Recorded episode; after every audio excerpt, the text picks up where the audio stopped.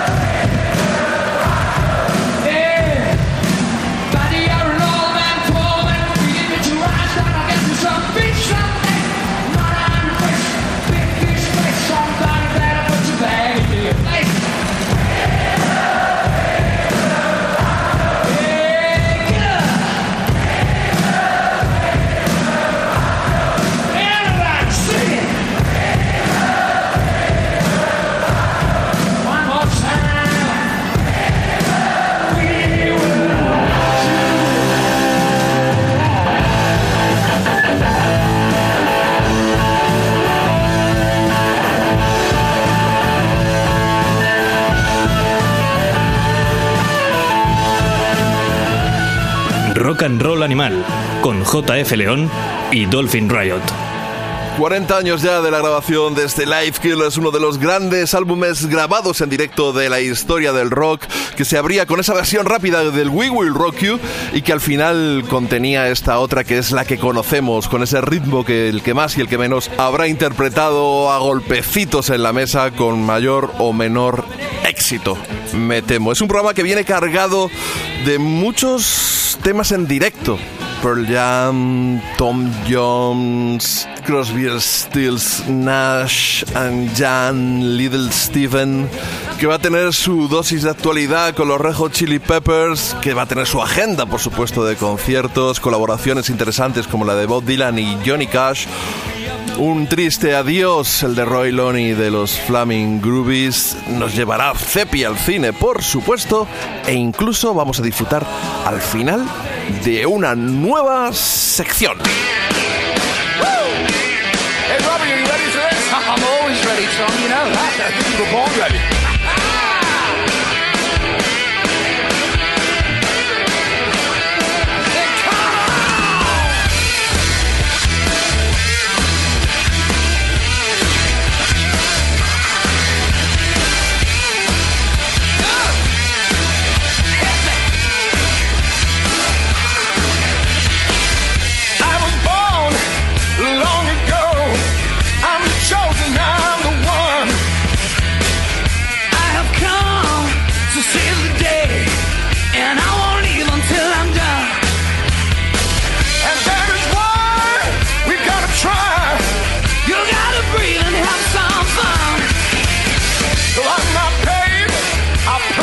Are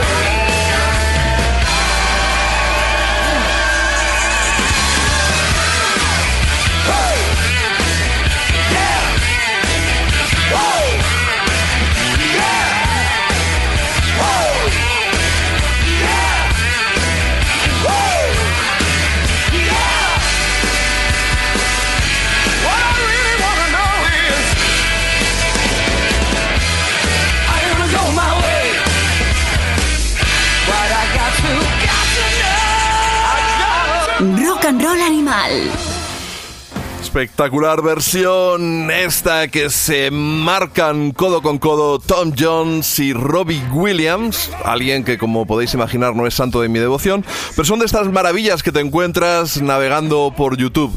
Buscaba la de Tom Jones en solitario que existe, pero tiene un sonido pobretón y fui buscando y me encontré con este y la verdad es que visto el papel que hace Robbie Williams, vamos a quitarnos prejuicios y quitarnos también el sombrero y reconocer que sin llegar a la altura del Tigre de Gales sí que eh, hace un papel muy bueno y esta pedazo de canción de Lenny Kravitz, un auténtico himno del rock de los últimos 30 años, se convierte en un pelotazo también en la garganta de estos dos músicos.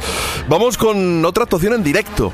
A principios de los 90, eh, cuando Pearl Jam salieron, eh, publicaron su primer trabajo, Ten, que nos dejó boquiabiertos, que muchos que incluso no disfrutaron posteriormente con ese trabajo, sí que se rindieron a sus pies con ese tremendo directo en la sala Revolver.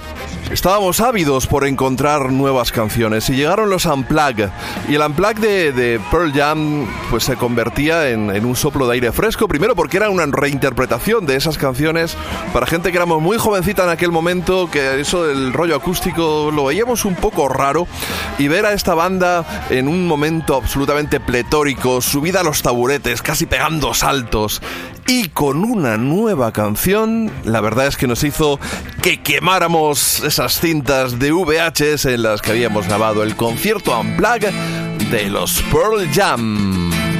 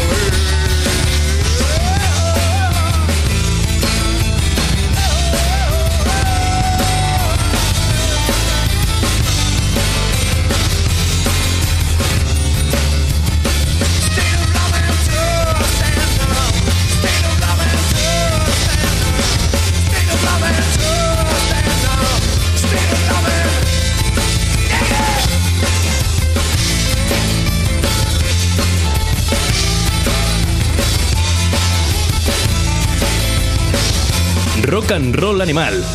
Escríbenos a nuestra página de Facebook. Qué maravillosa es la música que consigue que nos quitemos 20 y muchísimos años de encima solo con escuchar una gran canción que te lleva a recuperar ciertas emociones, a sentir algo parecido a lo que tenías en ese momento entre manos cuando eras muchísimo más inocente, conocías menos canciones, pero probablemente eras muchísimo más feliz. Este es Stay for Love and Trust era una de las canciones de Pearl Jam que aparecían en ese Unplugged que ahora ha sido reeditado y que evidentemente todos vamos a correr en masa a comprar a las tiendas. Y cuando digo todos, me refiero a los de la generación aquella que todavía compramos discos, que vivimos aquello tan intensamente, eso del grunge, que acabó degenerando como casi todas las modas en algo ah, ah, de aquella manera pero que en aquel momento fue un verdadero soplo de aire fresco, un chute de adrenalina. Y por qué no decirlo también, un, un pretexto para, para, unirse con los amigos, escuchar música, intercambiar. Cuando nos grabábamos todavía cassettes, que era mucho más personal, porque escuchabas el disco mientras lo grababas a alguien en lugar de juntar un montón de archivos en un. iba a decir en un CDR ya, ¿no? En un pendrive. ni siquiera hacía falta. Ni siquiera hace falta eso en estos momentos. Recuerdo que en una calle, en una tienda un, bastante piratona de la calle de la Luna, me compré un, un, compacto de dudosa procedencia en el cual estaban, aparte de este Unplugged completo, con un sonido bastante decente, una serie de grabaciones inéditas de, de, Pearl Jam, también de otro de Soundgarden. Y en el de Pearl Jam aparecía la interpretación de Eddie Vedder con, con los miembros de los Doors haciendo unos cuantos temas de la banda californiana. ¿Cuántos, cuántos recuerdos? Aquella época también, la que Red Hot Chili Peppers era una gran banda que había grabado hacía poquito ese Blood Sugar Sex Magic. Un álbum maravilloso con la producción de Rick Rubin. Y ahora fíjate lo que son las cosas, John Frustiante vuelve a la banda. Yo la verdad es que ya no sabía si se había ido. Y es que después de ese disco, aunque el One Hot Minute con Dave Navarro lo acogimos con cierta emoción por aquello de que James Addiction era otra de las bandas del momento, uno de mis favoritos personales, fue un disco que fusionaba el sonido de Dave Navarro con los Peppers, que en su momento gustó, pero que ha pasado muy mal la prueba del tiempo. Incluso en aquel concierto que dieron en las ventas, creo que fue en el 95, con Primal Scream de teloneros, ya fueron prácticamente decepcionantes. Y desde entonces, yo lo siento, me bajé de, del tren. Californication y los discos que vinieron después me parecen ya hechos de una manera premeditadamente comercial, casi para las radiofórmulas.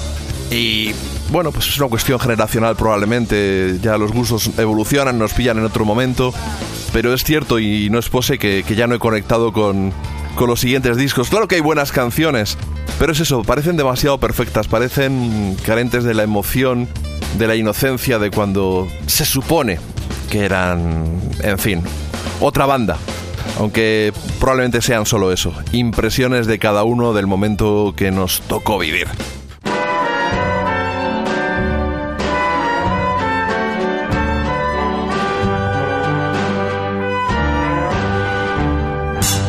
Con el Dallas Blues nos llega desde Texas nuestro corresponsal al otro lado del Atlántico, nuestro queridísimo Dolphin Riot. Muy buenas. Bien hallado. Bienvenido. muy buenas, muy buenas a todos. ¿Nos traes melocotonazos hoy o no nos traes Pues melocotonazos? me ha gustado mucho este Tom Jones, Are You Gonna Go My Way? Me ha gustado bastante. La Sí, verdad- es un pedazo de interpretación. Es- le recomiendo a la gente que no sé si lo hemos pinchado, pero bueno, como a veces nos repetimos, el single que grabó con Jack White para las Blues Series. Que estaba Sí, el Evil, Evil, sí, lo hemos El pinchado. Evil es de una, Howlin' Wolf, una que es- salvajada. Es brutal, muy brutal. Vamos, Te he dicho que me lo compré allí en la tienda de Therman Records en Nashville. ¿Te he contado que estaba en Nashville? Ah, Sí, sí, sí. No, y no, no cuentas mucho lo de las guitarras, la que, que, que hiciste un poco el ridículo ahí en la. Eso lo cuentas menos. Lo de. Que tú creías que las guitarras eran gratis, ¿no? y te- te- Tienen una máquina que, que es como. Tú echas ahí un- una monedica y te sale una guitarra, el molde de la, de la guitarra de Jack White. Entonces había una familia y un niño metía una, una moneda de 10 centavos y salía una guitarra y yo, hostia, qué guay. Y el niño, dale a hacer guitarras y cuando se va el niño, sigo yo haciendo guitarras. Y ya de esto que me voy a ir, dice, bueno, y las guitarras Mm, Digo, bueno, pues que las he hecho. Dice, no, pero es que cuestan no sé cuánto cada una, porque hay que meter un token. Y digo, vamos a ver. Eh, el niño ha metido una moneda de 10 centavos y salían y yo he seguido metiendo. O sea, te- o sea, que digamos que acabaste justificando tu actitud con lo que había hecho un niño. Efectivamente. había aquí un niño Y que- digo, digo, he hecho muchas, pero porque yo pensaba que eran a este precio. Si yo sabía que son más caras, no habría hecho tantas. Entonces llegamos a un acuerdo y le dije, encontramos un precio intermedio y compré unas cuantas, de las cuales a ti te regalé una. Hay que decir que a, que a colega le dio bastante vergüenza todo. Que estaba Es que es, conmigo. es muy grande el rollo. ¿eh? Y sobre todo el momento de decir, a ver, había aquí un niño de 5 años. que salió por patas el yo- cabrón y me es- dejó. A ver si no voy a poder hacer yo lo mismo que los niños de 5 años. ¿eh? ¿Esto qué es? Anda, déjame que te ponga una canción que seguro que te va a sonar.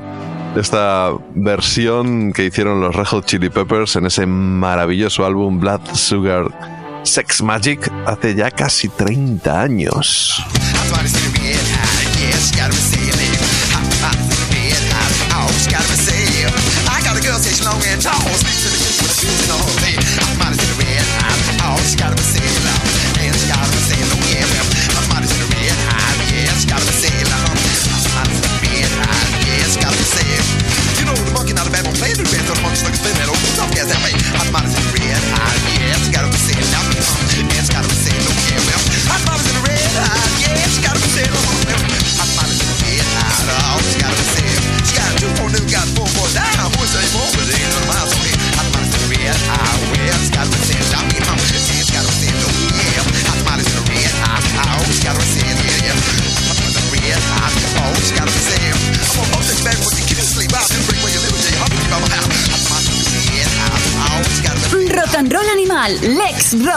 They are the Red Hot, así acababan de una manera desenfadada e informal. Los Red Hot Chili Peppers, ese maravilloso álbum Blood Sugar Sex Magic con Rick Rubin al- a los mandos.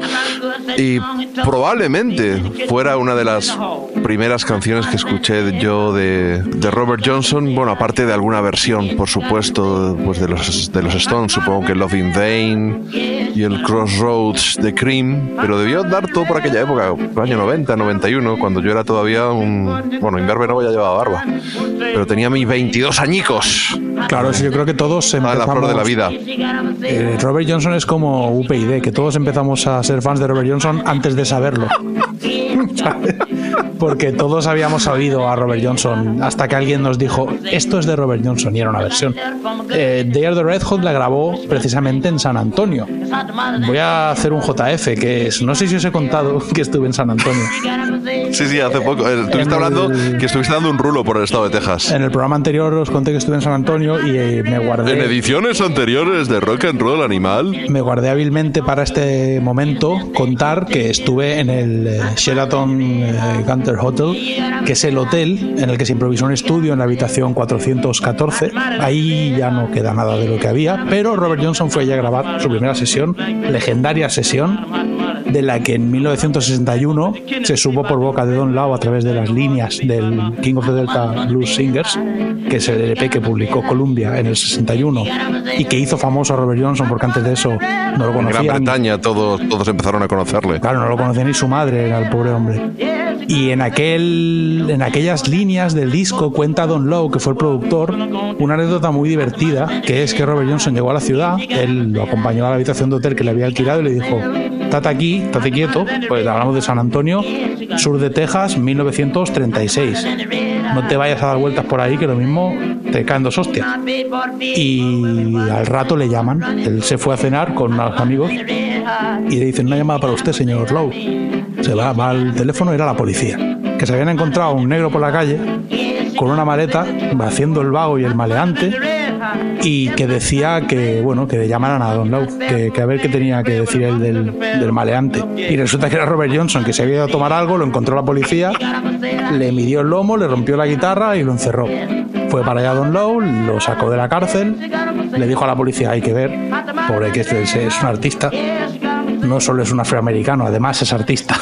Y lo vol- devolvió al hotel. Y le dijo, ahora no te vayas del hotel, ¿vale? Le dio, le dio 45 céntimos. Esto cuenta Don Lowe.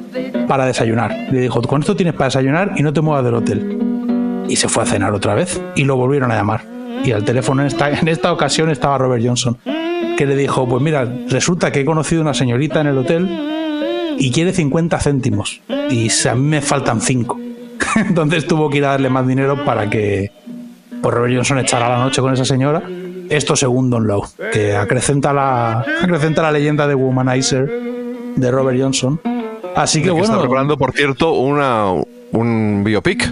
Sí, es, es- es- esto puede, es lo que iba a decir, que bueno, se puede contar esto en el biopic. El biopic, yo por lo que he leído, es una adaptación de la obra de teatro Love in Vain, A Vision of Robert Johnson, que es una obra de teatro bastante mítica y habla muy bien de ella todo el mundo. Yo tengo el guion, no la he podido ver, y el guion, bueno, pues es la historia oficial de Robert Johnson. Dicen que va a ser un biopic bastante atípico. No sé a qué se refieren con eso. Y como todos sabemos, tratándose de Hollywood, puede aparecer la peli el año que viene o dentro de 25. Porque yo llevo, mira la de Monly Crue. Acaba en Netflix, pero llevamos oyendo hablar del biopic de Monly Crue toda la vida. Y el de Robert Johnson suponemos que van a aprovechar que hacen mucho esto en Hollywood para hacer una especie de revisión de la figura del artista a los Spinal Tap, supongo, para poder ac- acceder a más público, porque si te pones a contar la historia de un afroamericano en la América del sur de Estados Unidos en los años 30, pues la cosa No, es tú estás complicada. escribiendo, estás escribiendo un libro. Podías aprovechar y sacarlo a la vez que la Bueno. película para intentar vender un poco más. A ver cuándo acaban la peli y a ver cuándo acabo yo el libro. También te diré que cuando que el otro día estaba leyendo sobre estaba leyendo sobre el Mississippi de los años 30 y es curioso porque a ver, la situación aquí en Estados Unidos pues tampoco era fácil, pero estaban inventando el rock and roll. Y en No Europa, jodas. en Europa estábamos a punto de empezar la Segunda Guerra Mundial. O sea, que a veces cuando hablamos de las libertades en Estados Unidos se nos va un poco el punto de que somos europeos. O sea, no, eh, digamos que el esclavismo. Sí, pero podemos ir al hospital sin arruinarnos, eso sí. Bueno, sí, hombre, a ver, aquí que yo tengo una amiga que mm, con el Obamacare ha superado un cáncer sin soltar un duro. Sí, sí, sí. Pero bueno, una amiga, no sé. No es, es muy difícil. Estados Unidos es un país muy grande y muy complicado. Pero sí que es interes- sí que sé, yo espero que hagan un biopic en el que aborden desde un punto de vista sociocultural la figura de Robert Johnson. Sería más interesante que quedarnos en la leyenda del diablo y toda la sarta de tonterías que la gente suele comentar. Porque es bastante interesante cómo nació el blues, el rock and roll, cómo venía de los. La música venía en realidad de los campos de algodón, de los spirituals, del gospel, de la iglesia. Si comentan todo eso en la peli y hacen que la gente se entere un poco más, estaría guay. Puede que hagan un biopic de un Robert Johnson cachondo y divertido, que acabe en Netflix o que no sé dónde acabe. Pero bueno, sea como fuere, cuanto más se hable de Robert Johnson, mejor, porque más se habla de blues y así más blues habrá. Que, a ver, no solo de rock and roll vive el hombre. El bluesecico tiene que tener, tiene que tener su lugar en la industria del espectáculo. Efectivamente, ni de rock, tampoco de blues vive el hombre. Y por eso vamos a poner un poquito de pop con un tinte psicodélico. Nos vamos con ese magnífico trabajo Odyssey and Oracle, uno de los grandes álbumes de los 60, probablemente la obra maestra de The Zombies.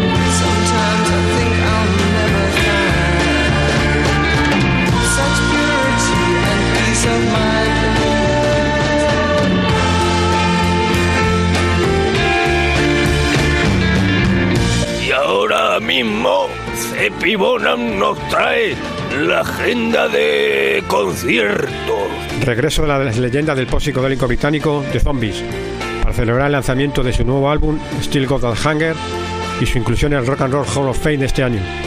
Dos noches, 13 de diciembre Playa Cruz a Coruña y 15 de diciembre Sala Independence, Madrid.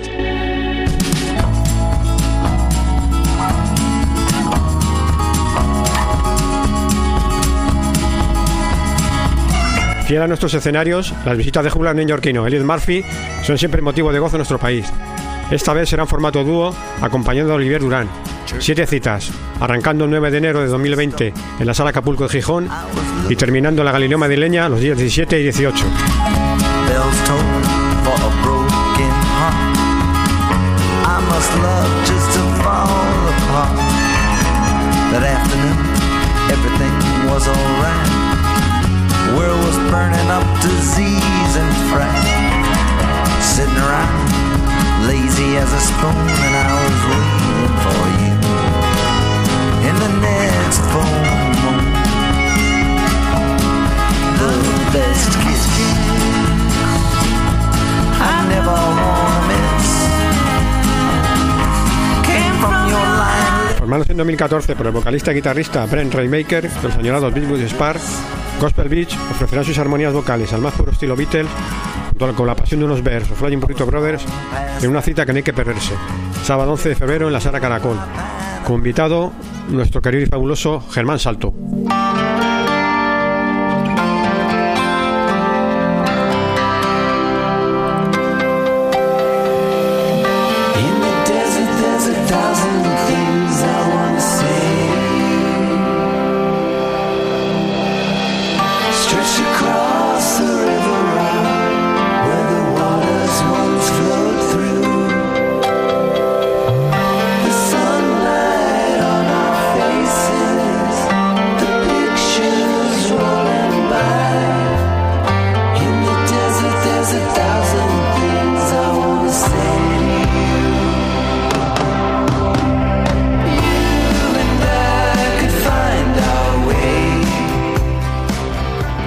Ser que esta va a ser la definitiva.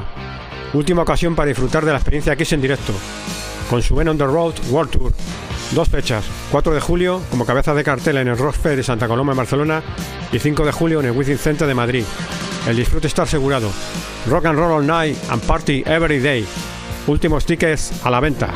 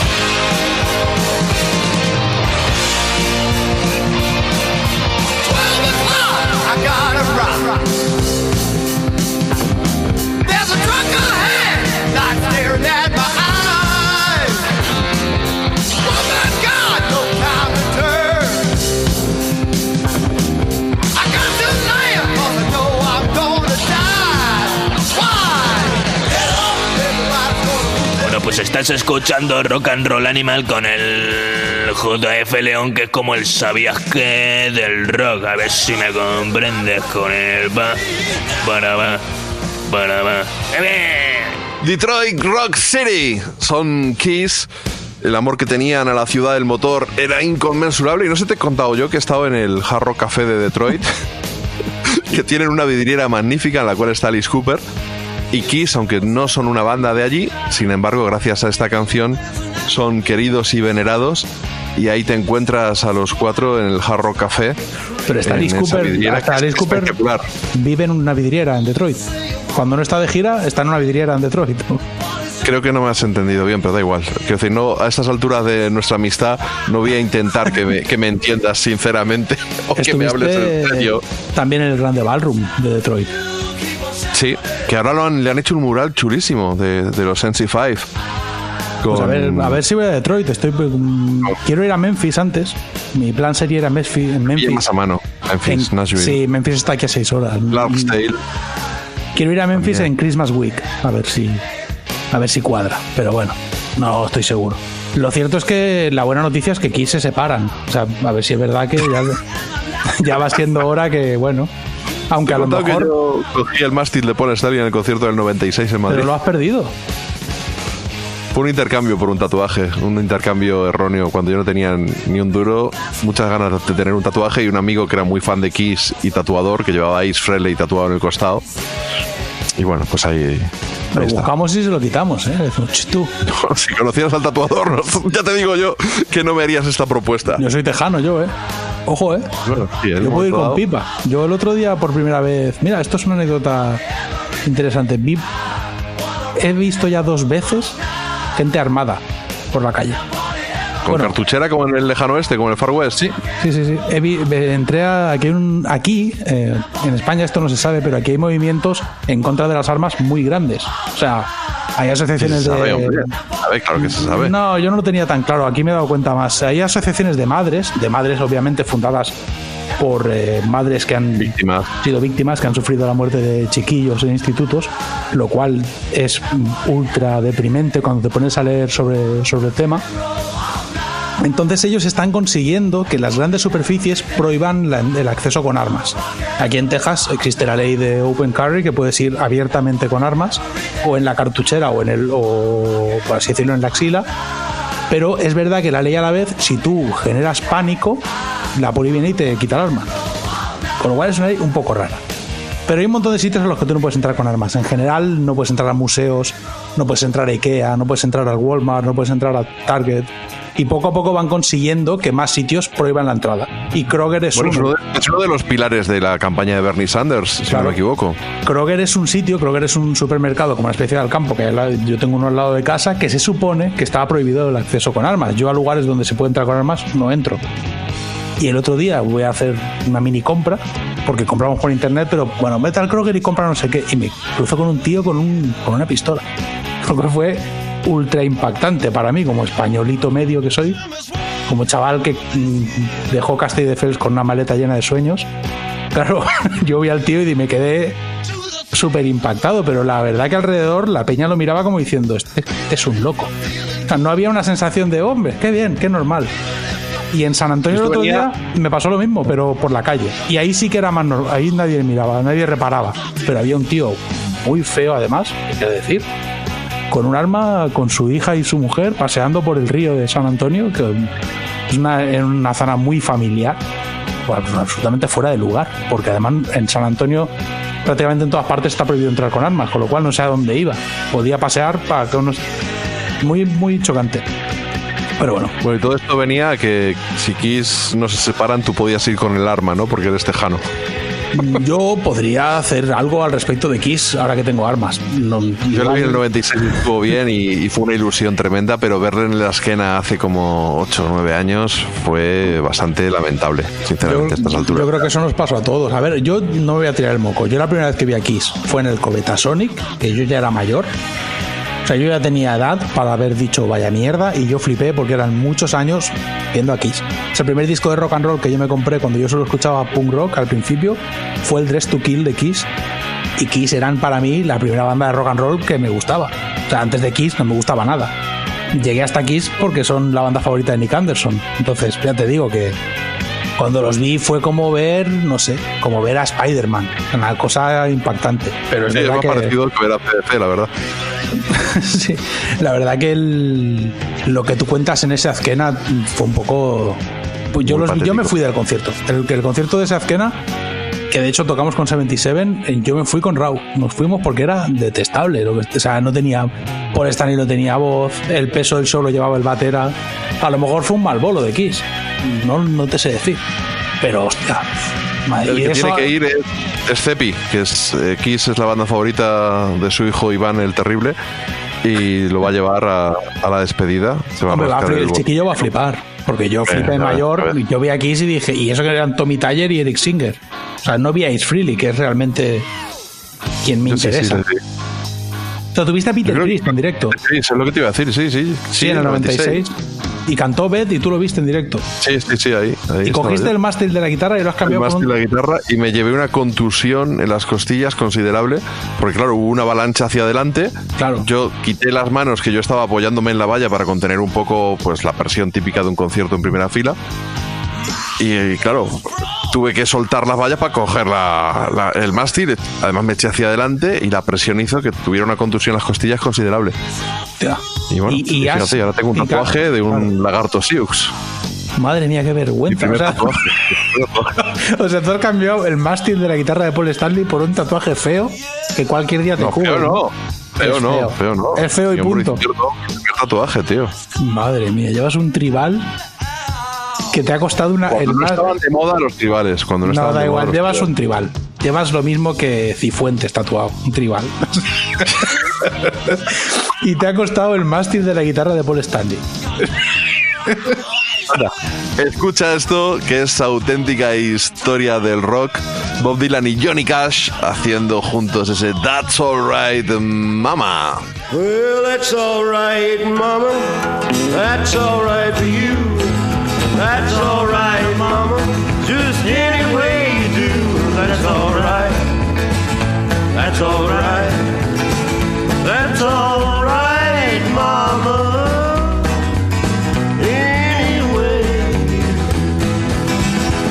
Well, I'm leaving town tomorrow. I'm leaving town for sure.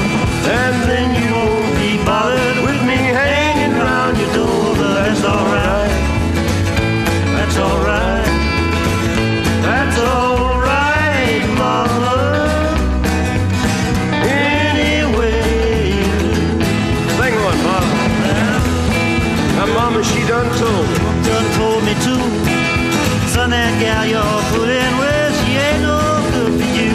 But that's alright. That's alright. That's alright,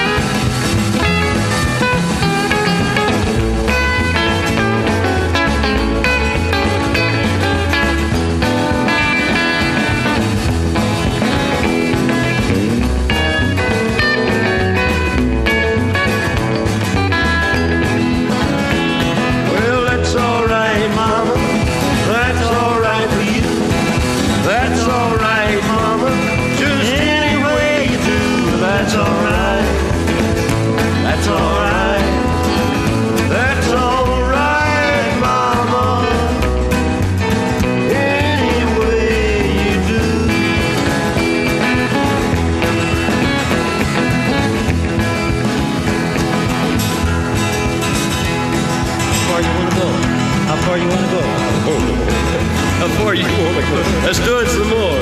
Ah, da da dee dee dee dee dee dee dee dee dee dee dee dee. That's all right. That's all right. That's all right, Mama. Any way you do. Rock and Roll Animal. Let's Rock.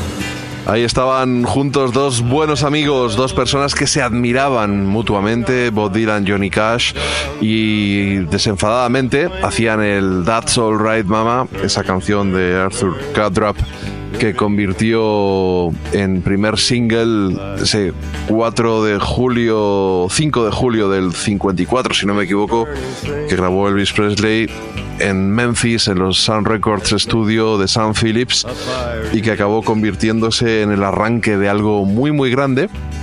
Un artista que marcó la infancia de un, de un montón de gente y que Bob Dylan y Johnny Cash en esas sesiones que tuvieron lugar durante la grabación del Nashville Skyline eh, registraron junto a otro buen puñado de versiones y que están incluidas en, ese, en esa decimoquinta edición de los bootlegs de, de Bob Dylan, que ya es un clásico que en otoño las bootleg series tengan un, un nuevo, una nueva entrega. Y en este caso se llama Traveling Through con un primer compacto mm, dedicado al, al disco anterior, que a ver si me sale John Wesley Harding, con algunas versiones alternativas de, de las canciones que grabó Dylan. Y ya luego empiezan, pues, esas. eh, en ese mismo primer compacto. Estoy hablando de la edición de tres compactos, no de la, de la monumental. Luego empiezan algunas versiones alternativas y, y tomas que se quedaron fuera de Nashville Skyline. El segundo compacto está dedicado a esas sesiones de grabación con Johnny Cash y algunos ensayos y yo qué sé, está súper divertido escucharles eh, hablar eh, y grabar canciones como el Don't Fit Twice, It's Alright, eh, canciones de, de Carl Perkins como ese Matchbox, ese That's Alright Mama que hemos escuchado, el Mystery Train de, Johnny Cash o el Big River. Y por supuesto no falta el Girl from the North Country. O esto que estamos escuchando de fondo el, el Ring of Fire esa canción de, de John Carter que ha acabado con- convertida en un éxito gracias a que, a que la grabó Johnny Cash Los bootlegs de Bob Dylan eh, son ya tradición como las pelis de Woody Allen. O llega el otoño y tú sabes que hay bootleg de Bob Dylan y peli de Woody Allen. La peli te ocupa dos horas, el bootleg de Bob Dylan te lleva el año entero. O sea, escuchar un bootleg entero de Bob Dylan. Sí, Es cierto que- esta- El día que falten los bootlegs de Bob Dylan los vamos a echar de menos. Pero también es y las cierto pelis que de Woody Allen también también. Pero eh, hay tanto material de Bob Dylan que empieza a ser pues, imposible. apabullante. Yo los escucho Y cuando salen, y- y pero lo que viene, bueno. y lo que viene de Neil Young, ¿eh? que nos puso el otro día un post, Jordi, que ha escrito en el Ruta sobre Neil Young y está, vamos, su disco favorito del año es el, el Colorado. Es que Neil un- es otro que tiene también un cajón lleno de música y el día que se ponga es como el Stephen King de, del folk, los dos. Sí, sí, una, O sea, una muy buena comparación. Sí, ¿eh? sí, es que es una cosa que dice, porque además ya no solo que hagan versiones, versiones en directo de sus canciones, diferentes versiones con banda, acústicas, versiones de otros músicos, eh, eh, caras B, es, es algo bastante inconmensurable. A mí, sinceramente, Inabarcable. inabarcable. A mí, sinceramente, la. El tema de la sesión con Johnny Cash, para mí no empastan bien las voces y a mí me parece un documento históricamente interesante, pero no me extraña que en el disco solo acabara una. Porque Quiero hacer un caganer contigo. O sea, No, pero es está en el disco, y que en al final- Cataluña está en todos los caganer, hay que hacer uno contigo. en el final, en el Nashville Skyline, hay solo una de las canciones que hizo con Sí. Johnny Cash, porque es que la verdad es que es, es interesante Los porque, es- porque son Bob Dylan y Johnny Cash. Pero no empastan bien las voces y no es la hostia. Está guay, pero no es la hostia. A mí no me ha parecido la hostia. También te diré una cosa, yo Bob Dylan es una figura controvertida, para mí es de los tres más grandes de la historia de la música popular, pero yo cuanto más leo sobre música y más sé, más adoro a Johnny Cash. Johnny Cash es un tío adorable desde el, desde el minuto uno y el otro día vi el documental de YouTube. eh, The YouTube, Gift. The Gift y sinceramente empecé un poco en plan, bueno, otra vez me van a contar la misma historia y va a aparecer la foto del padre y bueno. Y cuando y acabé llorando como una madalena que no que me costaba hablar, que ¿sabes cuando lloras que ya no tienes ni resuello? Porque el final es La historia de John Carter y Johnny Cash es súper emotiva. Merece una. Merece más de una película. La de Wolf the Line no está mal, pero merece algo No más. está nada mal esta película, pero sí es cierto que te da otra dimensión eh, el documental. Eh, sí, y también sí. La, la hija te, te- te deja caer que hubo, claros, que tampoco fue todo un prado verde como lo de la Casa de la Pradera, que también tuvieron sus problemas por las recaídas de, de Johnny Cash en las drogas. Sí, humanizan. Es muy humanizan bonita la parte. es muy bonita, está guay porque hablan todos sus Es un hijos. terrenal. Esa Sí. historia de amor la hacen terrenal. La sacan de ese limbo maravilloso, pero te deja claro lo que sentían el uno por el otro.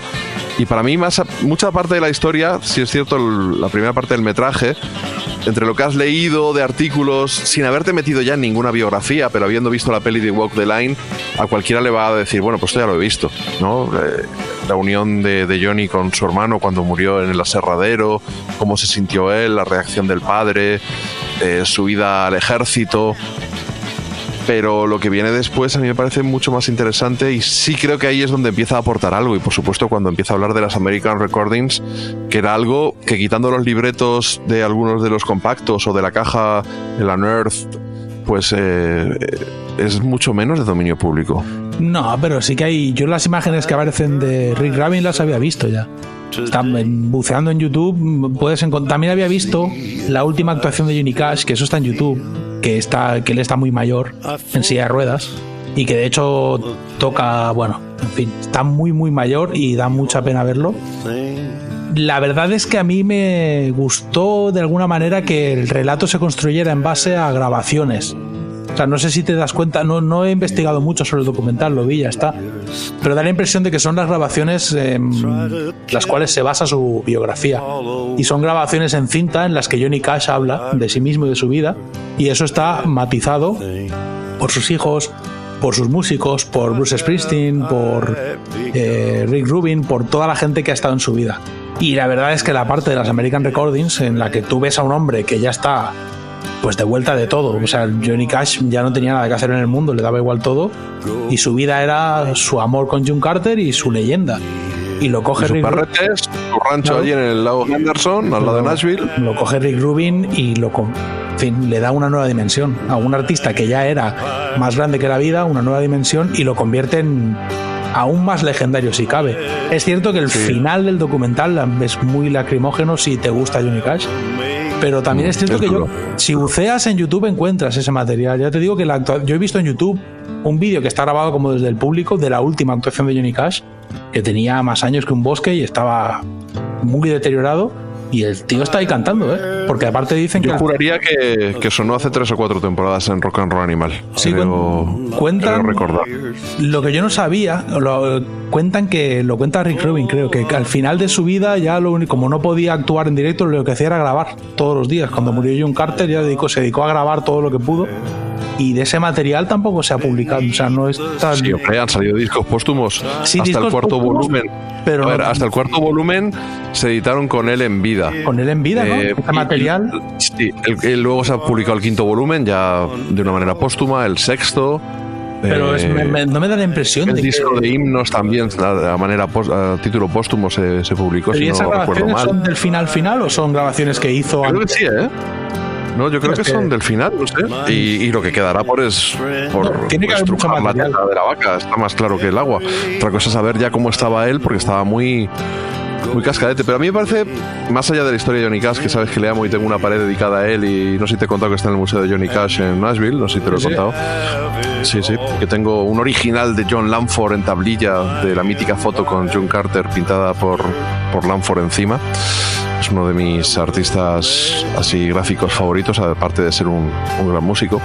Me parece interesante que YouTube emplee algo de su dinero, de los de la millonada que saca de subnormales haciendo el gilipollas en su casa, que algo de ese dinero, que ese dinero lo invierta en producir un documental que tendrá, pues los hay mejores obviamente, pero que gaste algo de dinero en, cosas así, porque es un documental producido por YouTube, que encontráis en YouTube con subtítulos en castellano, que podéis disfrutar ya pues en cualquier Smart TV en, en un tamaño decente y me parece algo maravilloso. Es un, es un gancho, de hecho, para que te suscribas a YouTube. Yo creo que YouTube está haciendo intentando imponerse como plataforma que crea contenidos, igual que Apple, y bueno, es un gancho para que te suscribas.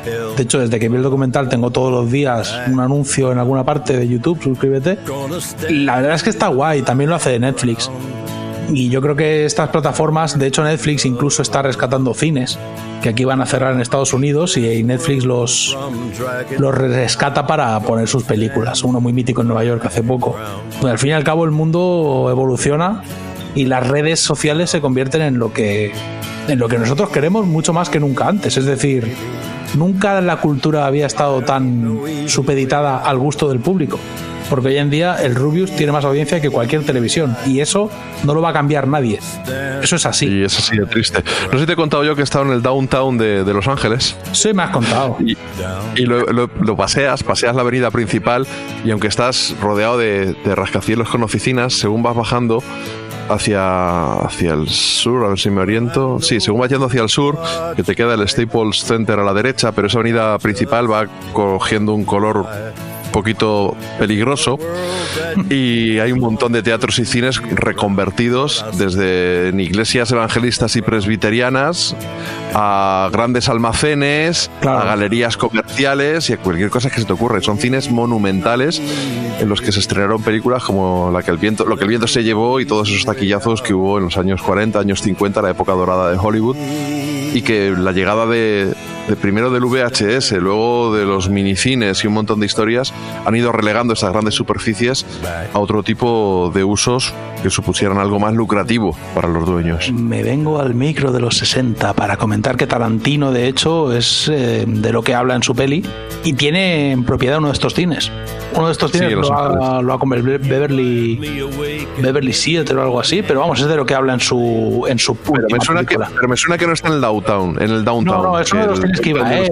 Está- Es una de estas Este historietas yo creo- de Tarantino. Sí, pero creo que está, está por Sunset Boulevard o por Hollywood Boulevard, en la zona de, de las estrellas. Sí. Y sí, se ve en el documental, hay un en YouTube vi un cómo se hizo de la última película de Tarantino y ahí sale, sale la fachada del cine y por la pinta de la calle suena a esa zona, no suena al, al downtown. Pero bueno, hablando de los do- documentales y de y de las plataformas. Bueno, pues hace poco has visto tú en Google Play un documental sobre David Crosby que es que aquí se pudo ver en el Inédit, tanto en Barcelona como en Madrid hace unas semanas. Que yo comenté las ganas que tenía de ir a verlo, incluso en la cultureta pinché a, David Crosby y que todavía no me, no, me, no me he puesto con él, pero tú sí que lo has visto. Sí, yo me quedo en el micro de los 60 para hablar de David Crosby. Eh, la verdad es que no sé si recomendarlo. Yo lo pude ver en Google Play. Aquí en Google Play tienen más o menos de todo. El problema es que, a ver, yo ya no era muy fan de David Crosby antes de verlo. Porque por, Es un tipo controvertido. claro, por mucho que fundador te- de los luego con Crosby, Stills and Nash y con la presencia intermitente de Neil Young, pues eh, tejió una leyenda, pero es un tipo muy controvertido con una leyenda, una historia negra detrás. A ver, a ver, cuen- aquí él cuenta, eh, a ver, el documental eh, se sincera. Y David Crosby es un tipo realmente oscuro, un poco como pasa con la movida de los Black Rose entrevistados por Howard Stern. Y realmente acaba el documental con un sabor tan agridulce que una sensación de, ya te digo, de que el tipo tiene algo tan oscuro y podrido en su interior que no te cabe en la cabeza realmente cómo ha podido llegar a la situación en la que se encuentra actualmente. Es curioso porque él mismo reconoce, él mismo cuenta, que toda la gente con la que ha hecho algo significativo en el mundo de la música durante su vida no solo no le habla, ni siquiera le mira la cara. Y él realmente no encuentra una explicación más allá de que, bueno, de que soy un idiota, por resumirlo. Podéis verla. Yo la verdad que no, si lo llego a saber no la veo. No me gusta la imagen que me ha dejado de una persona a la que, bueno, que ha estado omnipresente en mi vida porque por su colaboración con, con Neil Young y por los Bears, toda la vida he escuchado su música. Pero ahora te lo planteas y dices, madre mía, es un tipo que ha hecho muchísimo más daño. Tío, mierda, lo que viene siendo por el consumo de sustancias, por el uso de armas, por amenazas, por violencia. Todo, sí, sí. O sea, el talento no está reñido con todo eso. Es- Hay un montón de gente que admiramos que es una mierda de tío, pues como Ike Turner, como Phil Spector, Y como otros tantos. Es la prueba de que el karma no existe. O sea, es una prueba viviente de que el karma no existe. Al tipo le sigue yendo bien, porque realmente no le va mal. Se arruinó después de todo lo que hizo y resurgió. Y la verdad es que es un tipo detestable. No, no por entrar en paralelismos. Ginger Baker es otro personaje, por ejemplo, como padre detestable. Pero la verdad es que David Crosby es un tipo que. La forma en que lo cuenta, incluso. No sé, ya te digo, me dio una impresión muy mala y si pudiera no haberlo visto, preferiría. O sea que yo no recomiendo a los que sois muy fans de su música zambulliros demasiado porque es como cuando te pones a leer sobre Johnny Ramone y descubres que era un realmente un psicópata. O sea, claro, dices, pero es que este tío estaba loco. Y dices, bueno, Racista, estabas mejor, estabas mejor cuando pensabas que, que era tontito, ¿sabes lo que te quiero decir? Por eso te digo que no me gustó demasiado. Pero bueno, los documentales sobre gente son eso, te cuentan la vida de alguien. Da, da lo que promete, te enteras de tu vida. ¿En serio? Ya te digo. Oye, vamos a escuchar el Helpless en esa versión en directo que se ha editado un box set que nos el, el Jordi nos estuvo dando la chapa durante varias semanas en, en nuestro grupo de WhatsApp hasta que yo me lo acabé comprando ya para que se, lo- se callara con tres compactos de Crosby, Stills, Nash Young en el 74 y con un DVD que es gloria bendita sobre todo de escuchar canciones tan bellas tan pues, te hacen tocar el cielo Helpless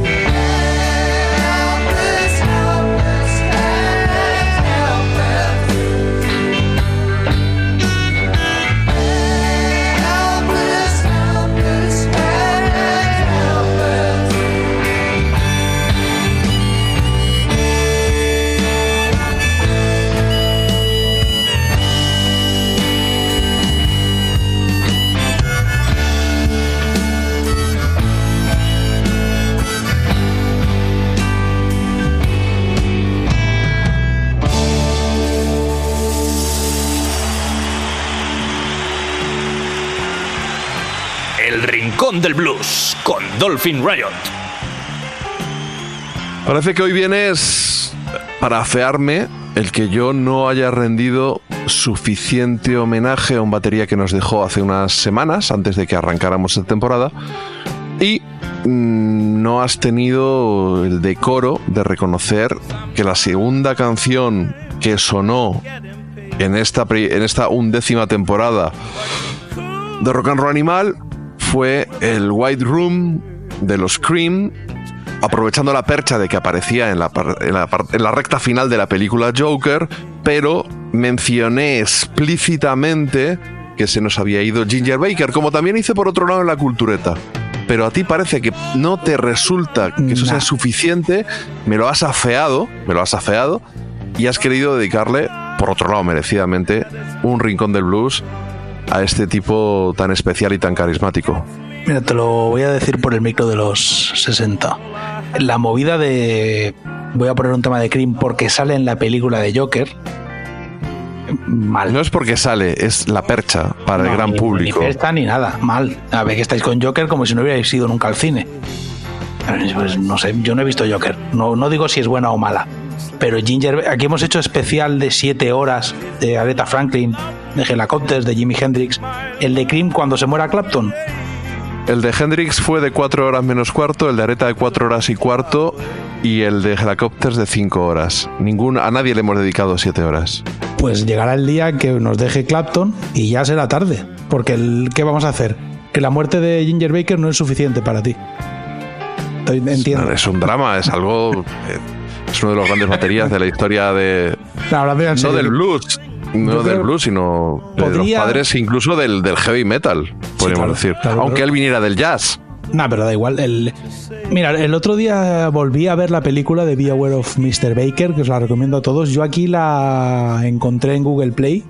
No sé si está disponible en alguna plataforma en España, pero el documental no tiene desperdicio. Es ya un Ginger Baker muy mayor, en 2015, en una de sus últimas eh, caídas en la ruina y resurgimientos gracias a la música. En ese documental aparece el batería de Police y es curioso cómo, de- cómo describe lo que pasó con Ginger Baker. Y dice, antes de Ginger Baker todo era ta ta ta ta ta ta ta ta ta ta. Después de Ginger Baker era tum tum tum tum tum tum. Como diciendo todo lo que luego, por así decirlo, a nivel formal le reconocemos a Led Zeppelin, a Deep Purple y a Black Sabbath, más o menos. Esos son los tres grupos a los que la gente en general suele citar y añade alguna de las personas, añade alguna cosa, algún gusto personal además. Realmente todo eso que le agradecemos a estos tres grupos lo hicieron entre Cream y unos años antes Link Ray. Esas son las dos realmente institu- instituciones musicales que lo cambiaron todo. O sea, cuando Eric Clapton disolvió porque no podía ya con su alma Cream en el 68, ni siquiera estaban formados Led Zeppelin. O sea, hay que tener en cuenta que Ginger Baker venía del jazz, venía de convertirse en un músico de Como jazz. Jack Bruce, habían, habían Como tocado ya juntos incluso y se odiaban. juntos. Ya se odiaban, se, se cayeron. Algo que marcó la carrera de, de Cream. Es que se cayeron a hostias. De- la historia es curiosa porque ellos tocaban juntos en el grupo este del que era el la Graham banda del, Bond. de Graham Bond, del organista. Era organ- eh, tocaba el órgano y Organization o algo así. sí, bueno, tocaba el órgano. Es a ver, no soy fan de de Graham Bond, pero mola bastante el rollo. Era este rollo ya psicodélico, ya 60s, tomaba muchas drogas esa gente. Y Jack Bruce era más que un drogadicto, un músico muy profesional y muy bueno. Y en un concierto se pelearon y Ginger Baker le pegó a Jack Bruce para hasta intentar matarlo. O sea, lo que dice Ginger Baker, lo que él dice, ojo, eh, que es un tío honesto, la verdad, es que él lo quería matar, le estuvo pegando a ver si lo mataba. Y como no lo pudo matar, lo despidió. Y le- Jack Bruce le dijo, no me puedes despedir, eres el batería. ¿O no te has dado cuenta que el nombre que está en el cartel es el de otro? Y el otro dijo, bueno, como somos yonkis y amigos, vete porque le cae mal a mi colega el batería. Y así... Oye, mira, Es que es así, así fue como la historia de amor entre Jack Bruce y Ginger Baker empezó. La verdad es que es curioso. Bueno, esa historia de amor cristalizó luego con, con Eric Clapton y en lo artístico nos sorprendieron arrancando prácticamente su carrera con este impactante I Feel Free.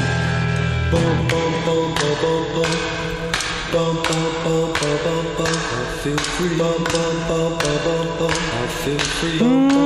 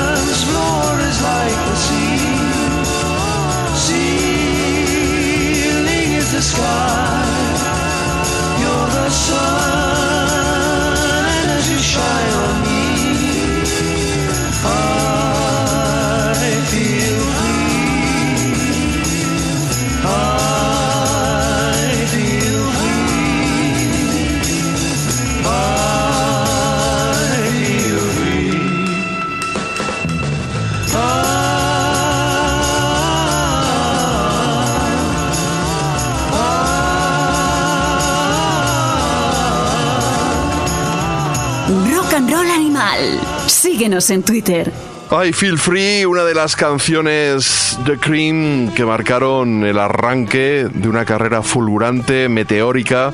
Revolucionaron todo en poco más de año y medio, un montón de canciones grabadas.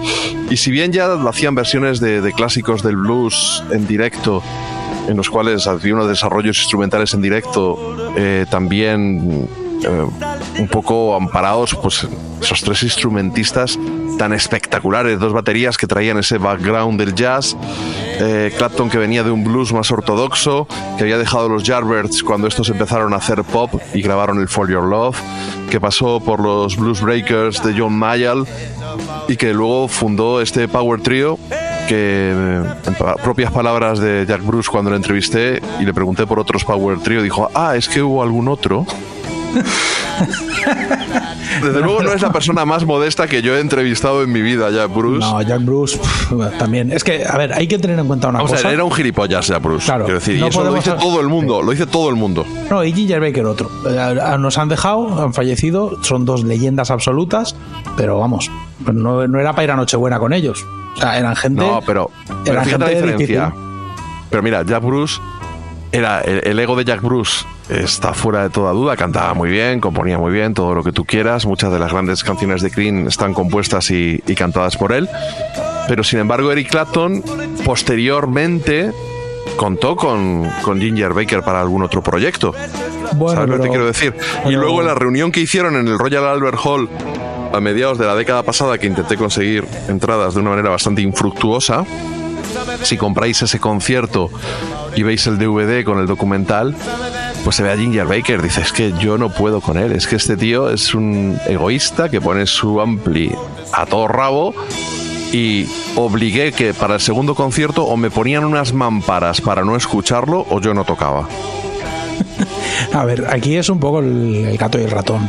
También te digo una cosa, que Eric Clapton, eh, Blind, Blind Faith, eh, contó con Ginger Baker porque Ginger Baker apareció. O esto lo cuenta Steve Wingwood, que estaban, quedó con Clapton y bueno, dijeron, "Va, como hacía Clapton, que es que es curioso que Clapton era un tío que de repente iba y te decía, montamos un grupo.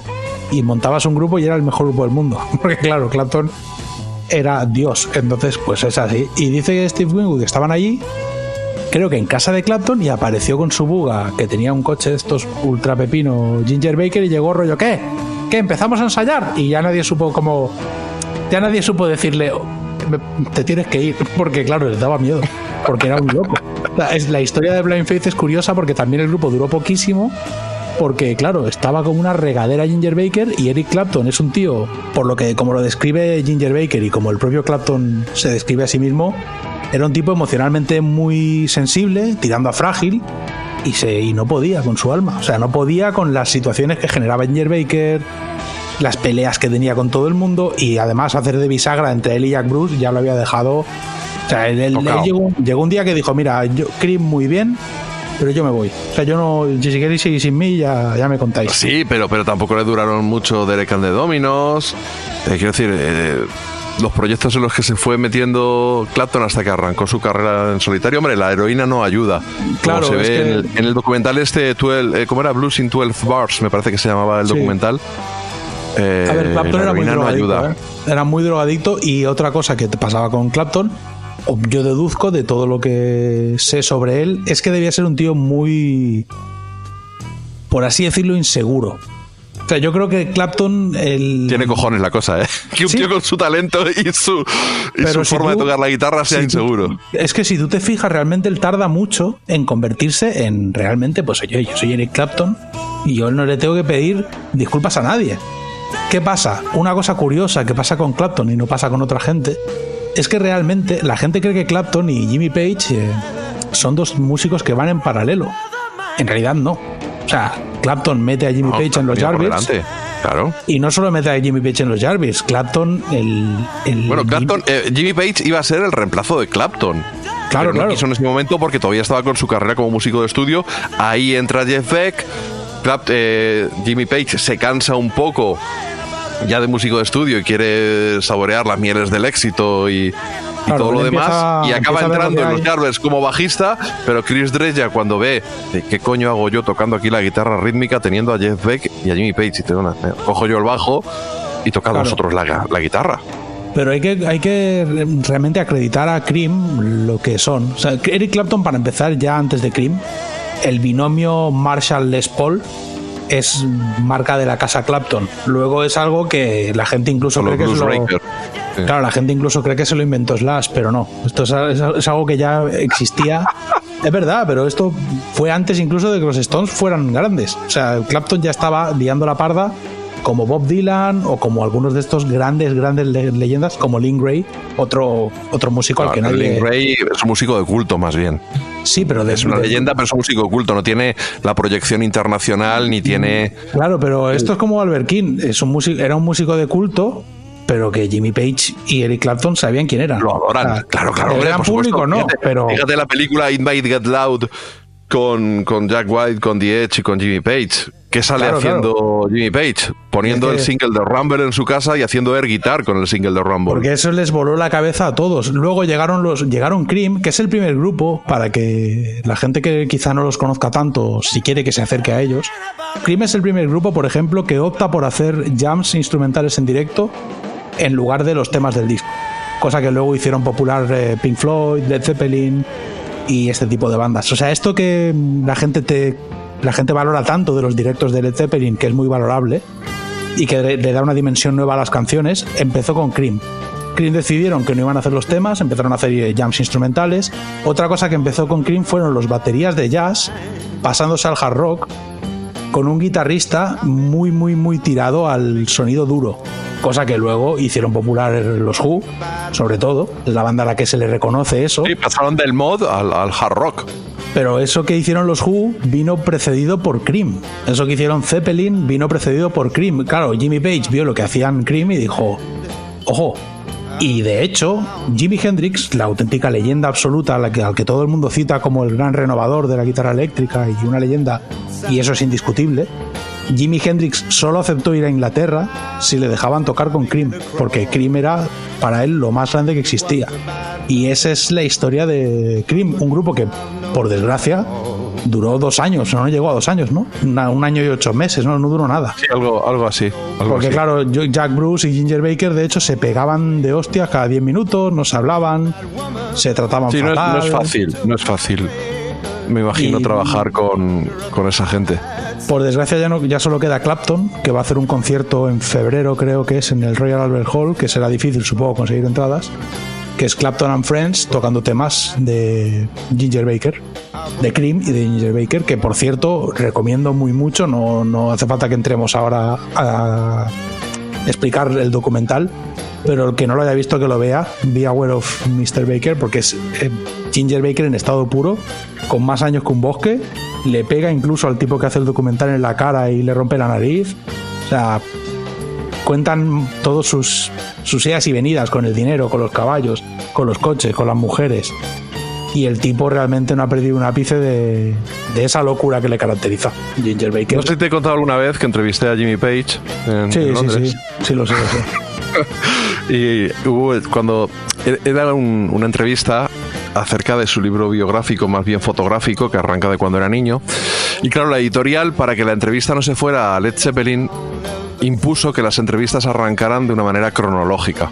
Y para que no le empezáramos a preguntar por esas reediciones de la discografía de Led Zeppelin que se estaban haciendo en ese año, en 2014. Hostia, curioso, ¿eh? En- Sí, entonces empezamos cronológicamente, músico de estudio, tal cual, los Jarberts. Y claro, media hora de entrevista y este hombre es un perro viejo, sabía consumir el tiempo para que no llegaras a Led Zeppelin. Entonces cuando quedaban cinco minutos, voy a coger la transcripción, no lo que luego edité en el ruta, que siempre lo editas un poquito para que sea más legible, ¿no?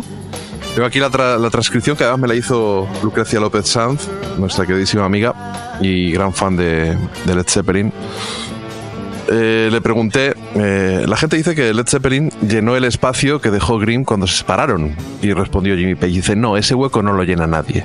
La música solo se mueve, no importa si es Cream o quien haya estado antes. Escuchas nuestro primer, nuestra primera canción, Good Times, Bad Times, y la intro de ese tema ya cambia la manera de tocar la batería. Entonces le digo yo, J.L. Baker era más del estilo del jazz y Bonzo no. Dice, sí, pero el punto en Led Zeppelin era que toda la música hecha a lo largo de los álbumes va cambiando. Solo escucha el álbum siguiente al que estés escuchando y presta atención a cómo fue el proceso de grabación, las letras, todo es diferente de un álbum a otro.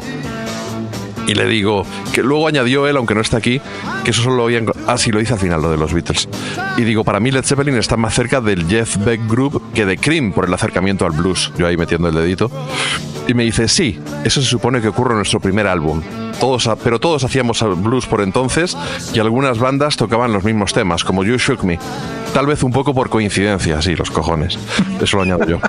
Dice, pero las versiones eran muy diferentes, así que no importaba porque terminaban siendo canciones diferentes.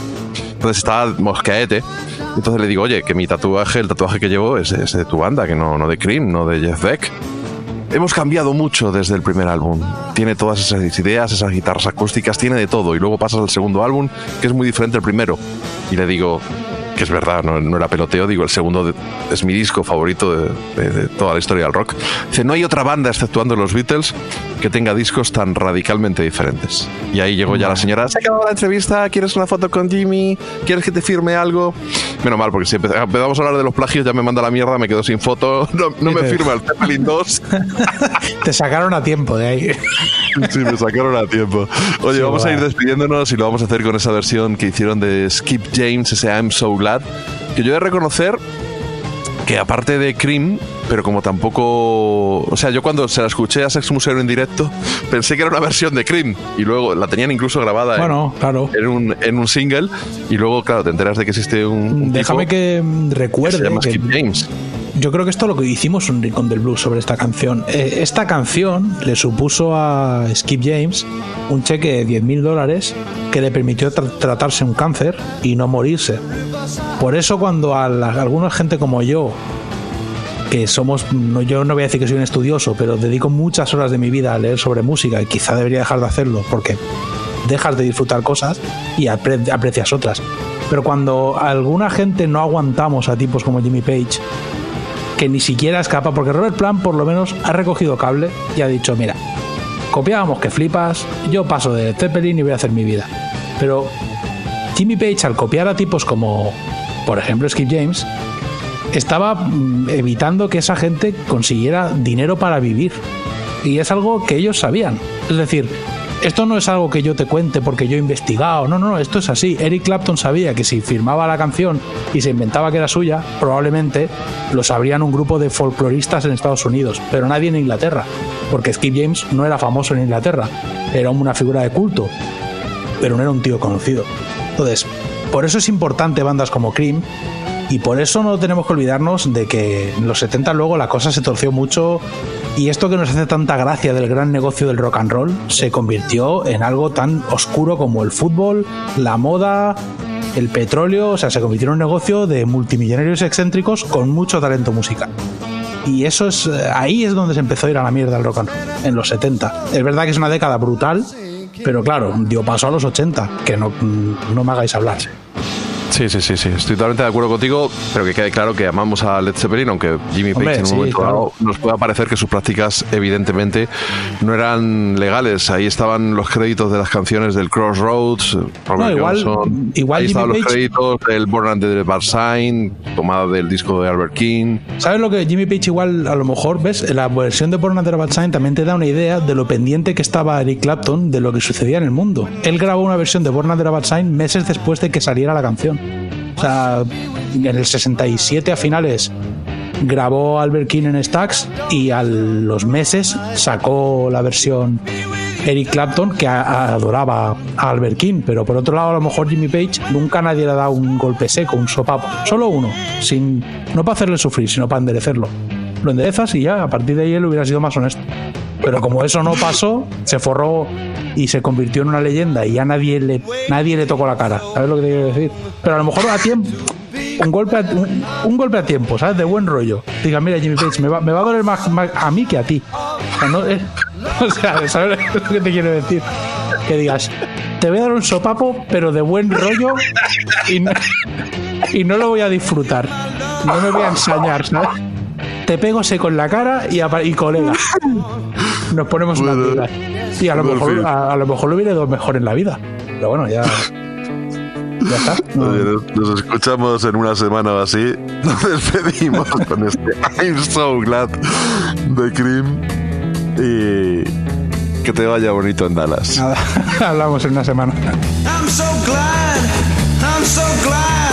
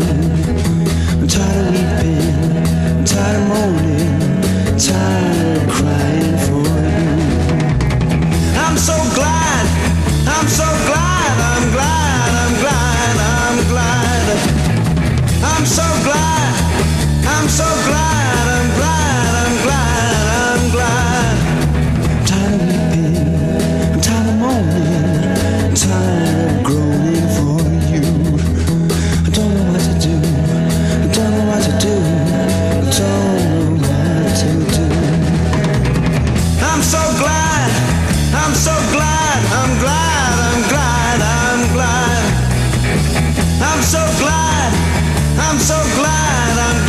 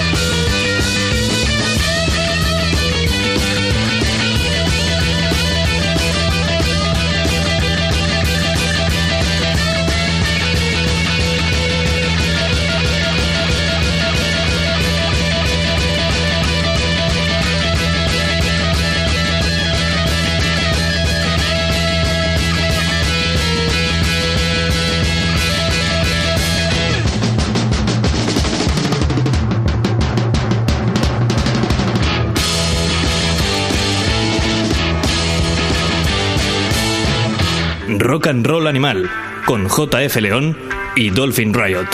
Heading to the Texas border, de camino hacia la frontera de Texas, que es donde en algún momento dado estará Dolphin, me imagino. Y era una de esas canciones de la primera formación poderosa de los Flaming Groovies, un rara avis, una banda surgida en la segunda mitad de los 60 en el San Francisco del verano del amor, entre todo ese hipismo, toda esa psicodelia. Ahí estaba la Creedence desde el cerrito creando el rock pantanoso mientras Tony Joe White hacía lo propio a muchos miles de kilómetros. Y los Flaming Groovies, liderados por Roy Loney a la voz y por Cyril Jordan a, a la guitarra, tenían su particular revisión del blues, insuflándole un poquito de garaje, del rock and roll. Si hubieran sido británicos, habríamos dicho sin ningún lugar a dudas que se habían convertido en los precursores del pub rock. Y quizá lo fuera así, pero bueno, con un océano atlántico de por medio, un sonido muy personal, que luego cuando Roy Loney se fue de la banda eh, y tuvieron un parón de 3, 4 años sin grabar nada, llegó Chris Wilson, se convirtieron en uno de los precursores, de nuevo, de un género, del, del power pop. Grabaron una de las mejores canciones de la historia, ese Shake Some Action. Pero en esa primera etapa donde Roy Loney, un tipo muy peculiar, que hasta hace unos pocos años regentaba una, una tienda de discos en San Francisco y al que hemos visto en numerosas ocasiones eh, por nuestros escenarios, desde mediados de los 90 con su carrera en solitario, posteriormente acompañado con bandas como Señor No, sin dar un concierto malo, sonriendo siempre, dando unos directos espectaculares sin fallar ni uno, a diferencia de, sus excompañeros, que ya fuera con unos Magic Christian travestidos de Flaming Groovies para una edición de la esquena que dieron un concierto lamentable. Eh, la última vez que, que yo les vi en la sala Caracol, que se juntaron con Roy Loney, esa parte del concierto fue la única. Chris Wilson cabreadísimo con un mal sonido. También hay que algunos conciertos ha habido memorables también, ¿eh? De los Flaming Groovies, recuerdo uno en el Teatro Barceló, pero siempre nos quedará su discografía. ¿Y a qué viene todo esto? Pues que Roy Loney nos ha dejado, un tipo entrañable de los que han dejado huella en todos aquellos que han trabajado con él, Juancho, Xavi de Señor No, la gente de Scridiscos también le ha conocido, la gente de Record Runner. En fin, una pena que se nos vaya gente tan buena y tan maravillosa, pero como siempre ocurre con un artista, siempre nos queda su obra para que él siga presente en nuestras casas, en nuestras vidas, en nuestros cerebros, en nuestros corazones. Larga vida a Roy Loney. Y ahora nos vamos al cine. Hola, buenos días. Soy, Chicho Ibáñez, cerrador, y vengo a presentarles a Seppi Bonham, que es un muchacho que eh, humildemente nos va a hacer de acomodador en este programa y eh, nos va a llevar al cine. ¡Hay animales! Una escena. Se agolpa un grupo de gente ante el escaparate de una tienda de electrodomésticos. Los televisores le transmiten las primeras imágenes del asesinato de JFK. De fondo suena el eterno Stand By Me. Estamos en 1963 en el Bronx neoyorquino. La trama de la película, la guerra de pandillas en dicho distrito. Esto es The Wanderers, auténtico fin de culto, dirigido en 1979 por Philip Kaufman y basado en la novela homónima del gran Richard Price. Sin lugar a dudas, es la película que más veces he visionado a lo largo de mi existencia.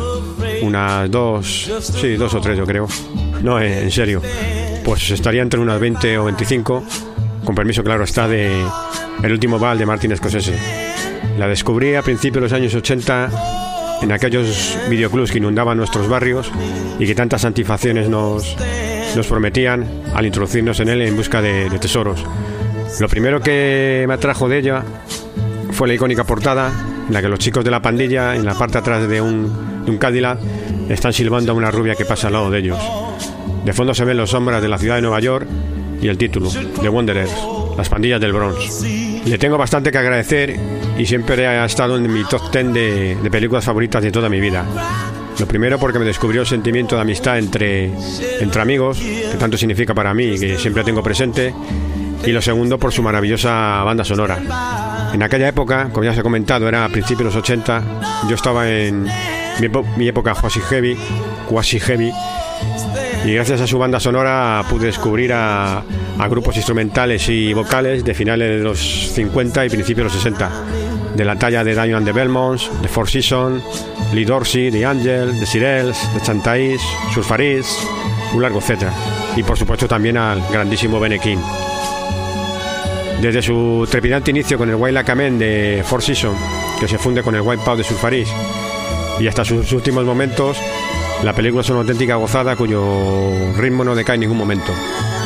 Mi escena favorita del metraje es la última parte de, ella, en la que los colegas y familiares de Richie, que es el protagonista, en el restaurante de la familia entonan esa canción que dice I the wonder, yeah the wonder, around, around, around, around, around. Os dejo con Dion and the Belmonts y su himno The Wanderer.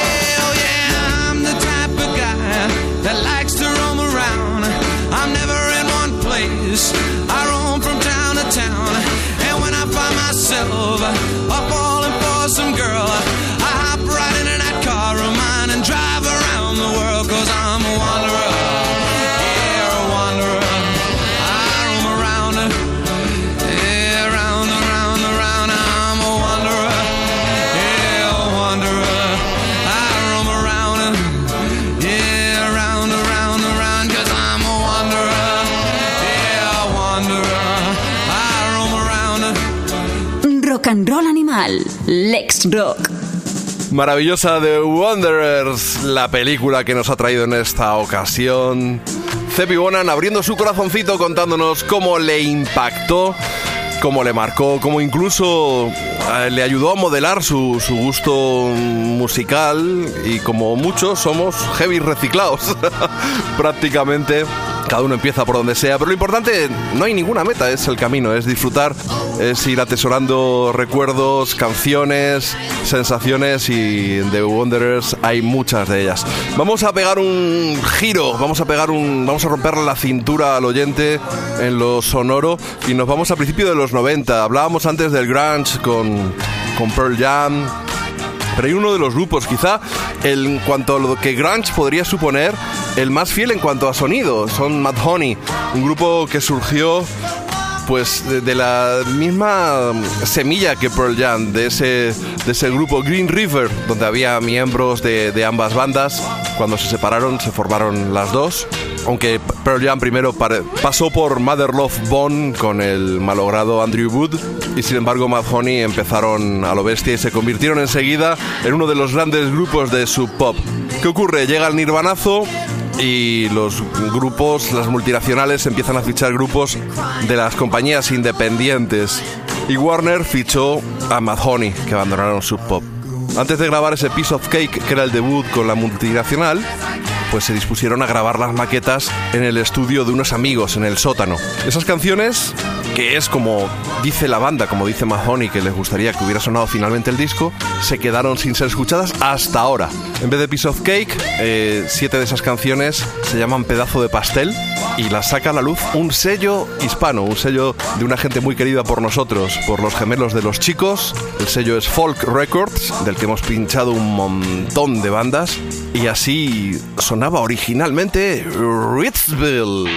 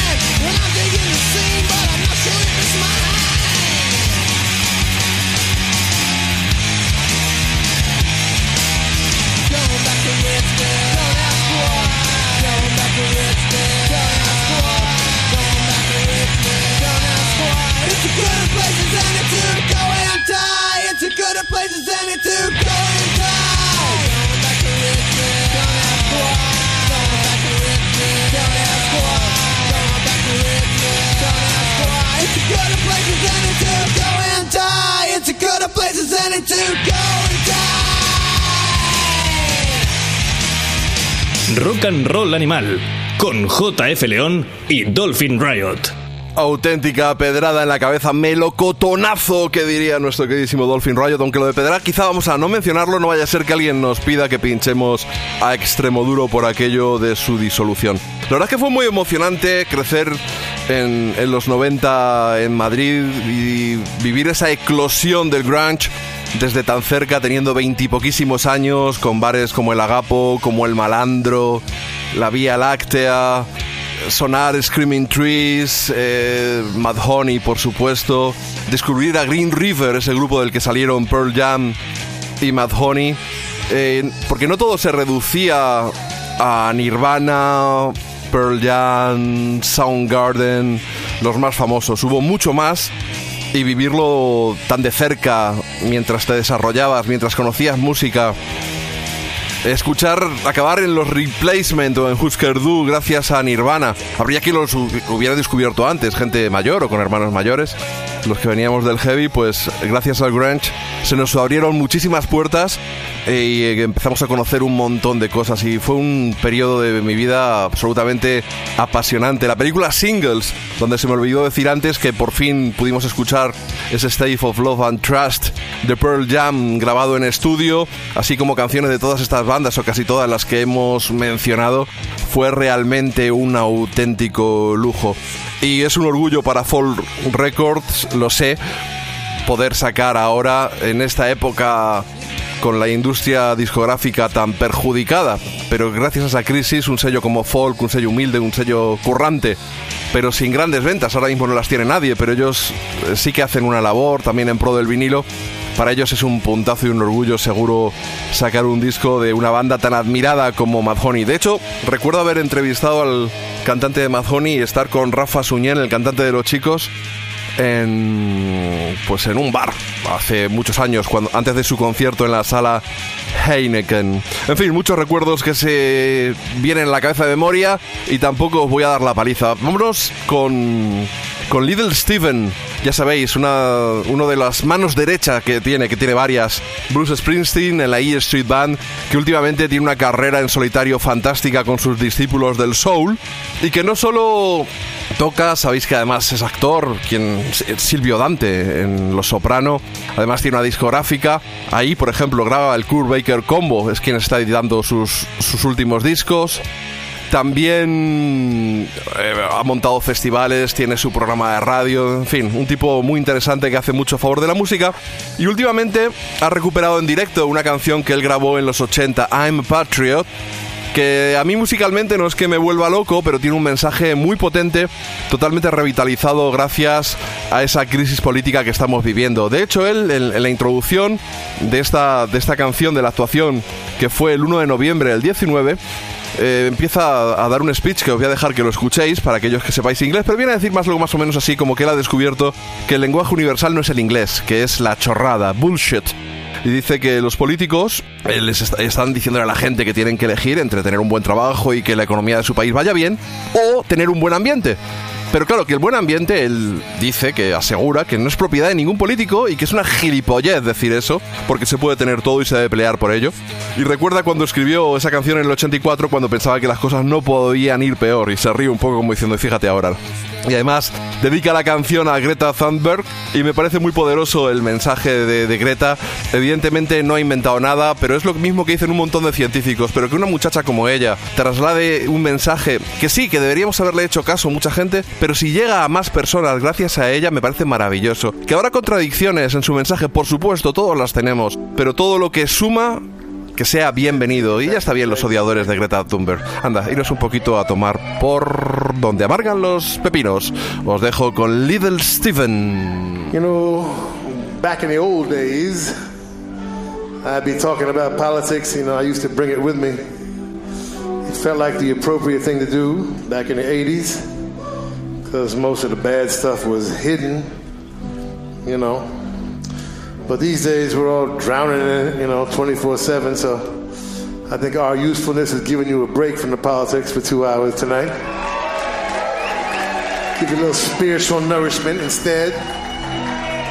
Help face that bullshit tomorrow. But I must say, traveling around like we do, you know, you hear all the different politicians talking, you know. We're in Australia for that election and England, and, you know. As you travel around, you realize, wow, you know, English is not the universal language after all, you know. The universal language really is bullshit. You know, it's always hard. It's always hard to be, you know, to know when you're being lied to. But uh, one way for sure, lately, when you're given a false choice, you know, that still bugs me to this day. It's not a partisan thing, but it's something that a lot of politicians like to do. You know, they say to you, you know, you can either have a good job and a good economy, or you can have a clean environment, you know. And that's just bullshit. That's a false choice. You can have a good job, a good economy, and a clean environment at the same time. If they did their fucking jobs. Or the other false choice lately is, you know, you can either be a patriot and love your country, or you can be a global citizen, you know. And that's bullshit too. You can be a patriot, love your country, and be a member of the world community at the same time. There's no contradiction there. The word patriot is not the property of any political party. We gotta keep it that way, you know. That's what this song's all about. When I wrote it in uh, 1984, I thought things are as bad as they're ever going to be.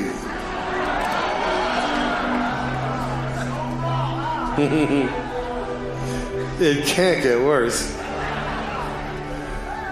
It got worse. We dedicate this to uh, Miss Greta Thunberg.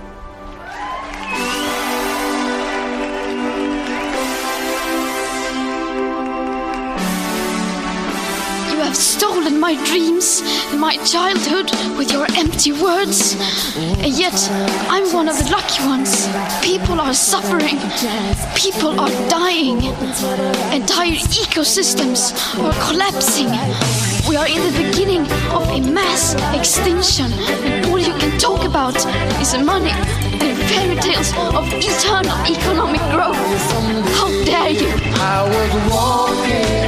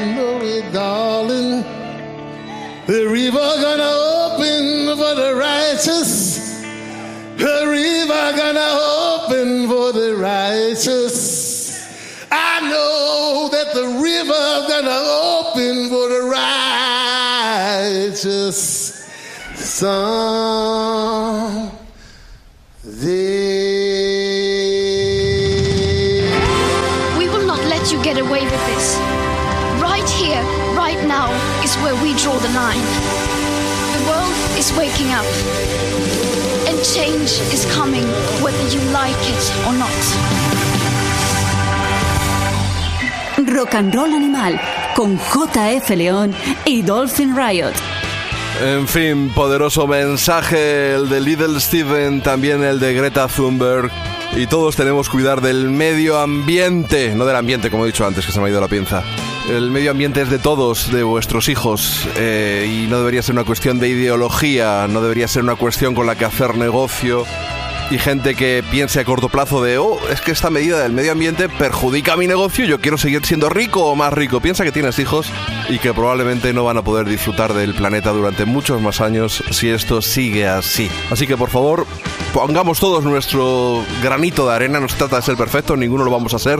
Insisto, todos tenemos nuestra pequeña contradicción con alguna cosa que no haremos, pero si todos hacemos un poquito, la suma de muchos poquitos es mucho y estamos a tiempo si no de solucionarlo totalmente, por lo menos de paralizar el desastre al, por unas cuantas generaciones.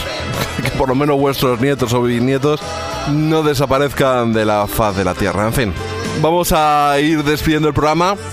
Y va a ser gracias a una nueva sección que nuestro queridísimo Sam Freeberg, no contento con ser el abogado, no contento con los animales del rock, dispuesto a robarme mi programa, probablemente confabulado con Dolphin Riot, se ha sacado de la manga y está dispuesto a hacernos llegar esos las canciones de esas grandes leyendas del jazz.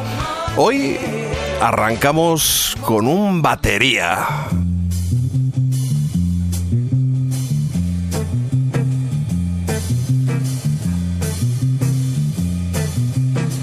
Drums keep pounding a rhythm to the brain. La-di-da-di-dee. Jazza. Estrenamos sección. Hemos engañado a JF y podríamos haber titulado esa mini sección como Animales del Jazz, pero me gusta más el nombre de Jazza. Vamos a presentar programa a programa cuando se nos deje temas esenciales de la historia del jazz. Y hoy empezamos con un tema, con The Beat Goes On, de Buddy Rich probablemente el mejor batería que ha habido jamás en la historia del jazz. Influencia de otros artistas o bateristas tan conocidos como Charlie Batts, Keith Moon o Ginger Baker. Un auténtico portento a la batería. Buddy Rich se particularizó por interpretar tanto temas propios como versiones conocidas en los años 60 de artistas de todo pelaje, pero en cualquier caso Buddy Rich es uno de los mejores baterías que nunca ha habido. Este tema que os presento, The Beat Goes On, fue grabado en el club de Chess en Hollywood, California, en el año 67. En el vinilo que tengo en las manos, primera edición del año 67, en sus créditos se me explica que Kathy, la hija de Buddy Rich, de escasos 12 años, cantó el tema Beat Goes On que ahora vamos a escuchar. Pero por otro lado he leído también que la voz fue añadida a posteriori en un estudio, pues la chavala no podía tocar en el club a tan corta edad. Así que nos vamos a quedar con la duda y con The Beat Goes On. ¡Jazza! Drums keep pounding a rhythm to the brain. La di Charleston was once the rage, uh huh. History has been that stage, uh huh. The mini skirts, the current thing, uh huh. Teeny bopper is our newborn king, uh huh. And the beat goes on, the beat goes on drums keep pounding a rhythm to the brain. La di da di dee, la di da di da. Grocery store's a supermarket. Uh-huh. Little girls still break their hearts. Uh-huh. Men still keep on marching off to war. Electrically they keep their baseball score. And the beat goes on. The beat goes on. Drums keep pounding a rhythm to the brain. La-di-da-di-dee. La-di-da-di-da.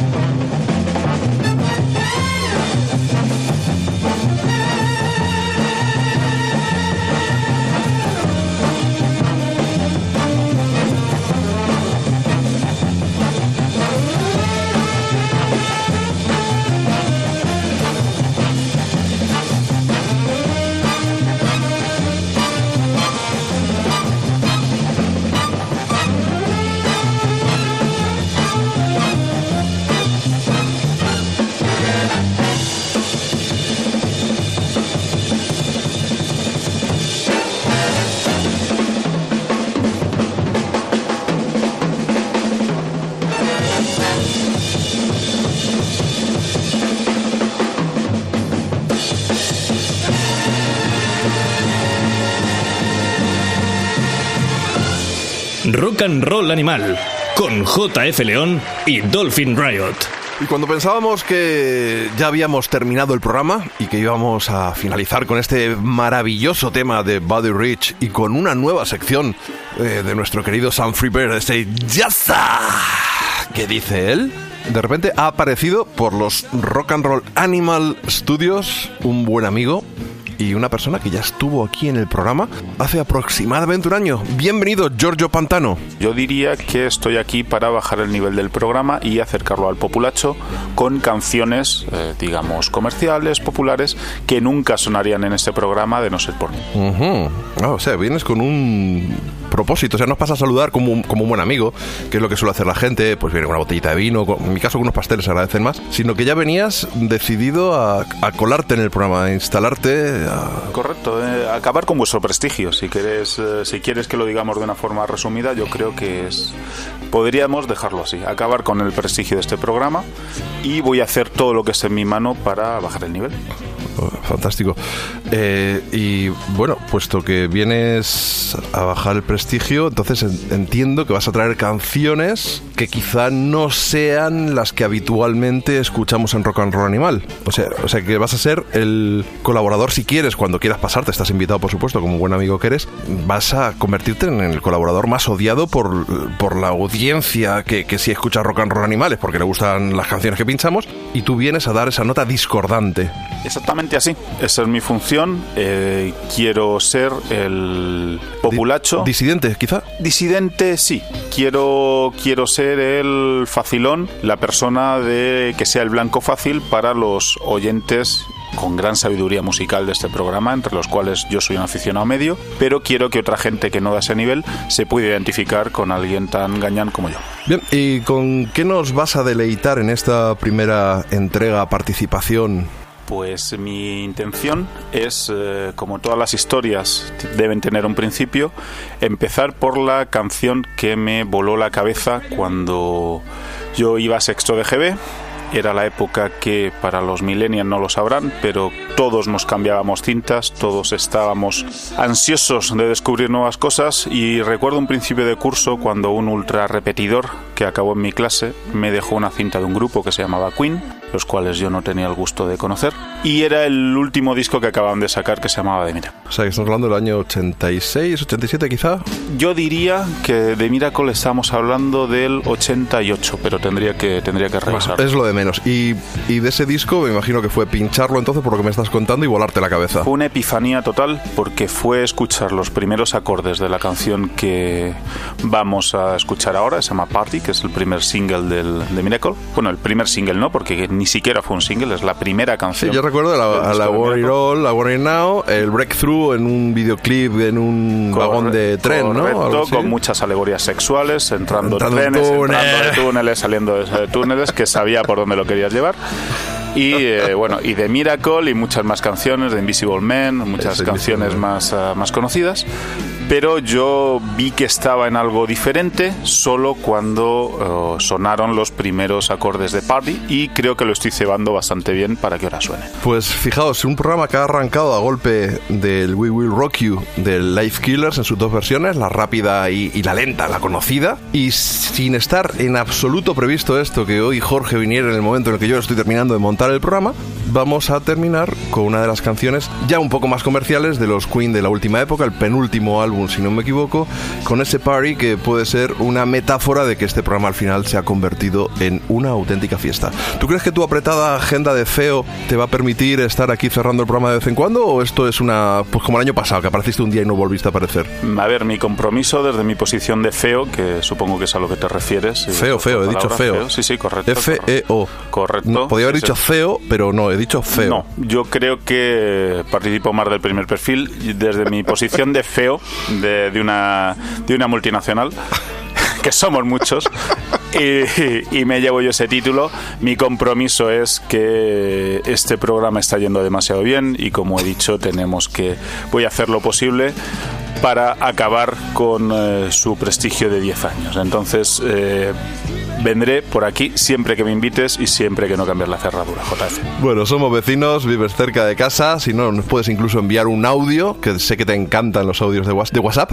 Y vámonos con este party de Queen, la primera Ahí canción que abría el penúltimo trabajo de la banda británica. Nos escuchamos en una semanita aproximadamente. Adiós. We had a good night, jamming away. There was a full moon showing. We started to play, but in the cold light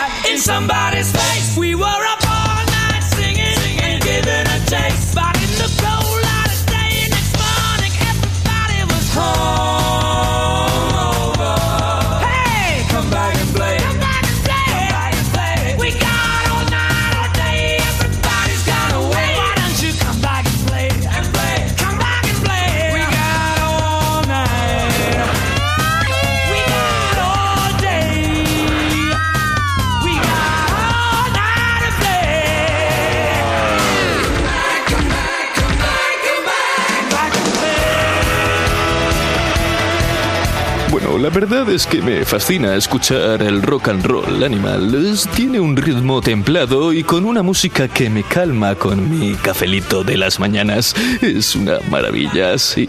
Me fascina el rock.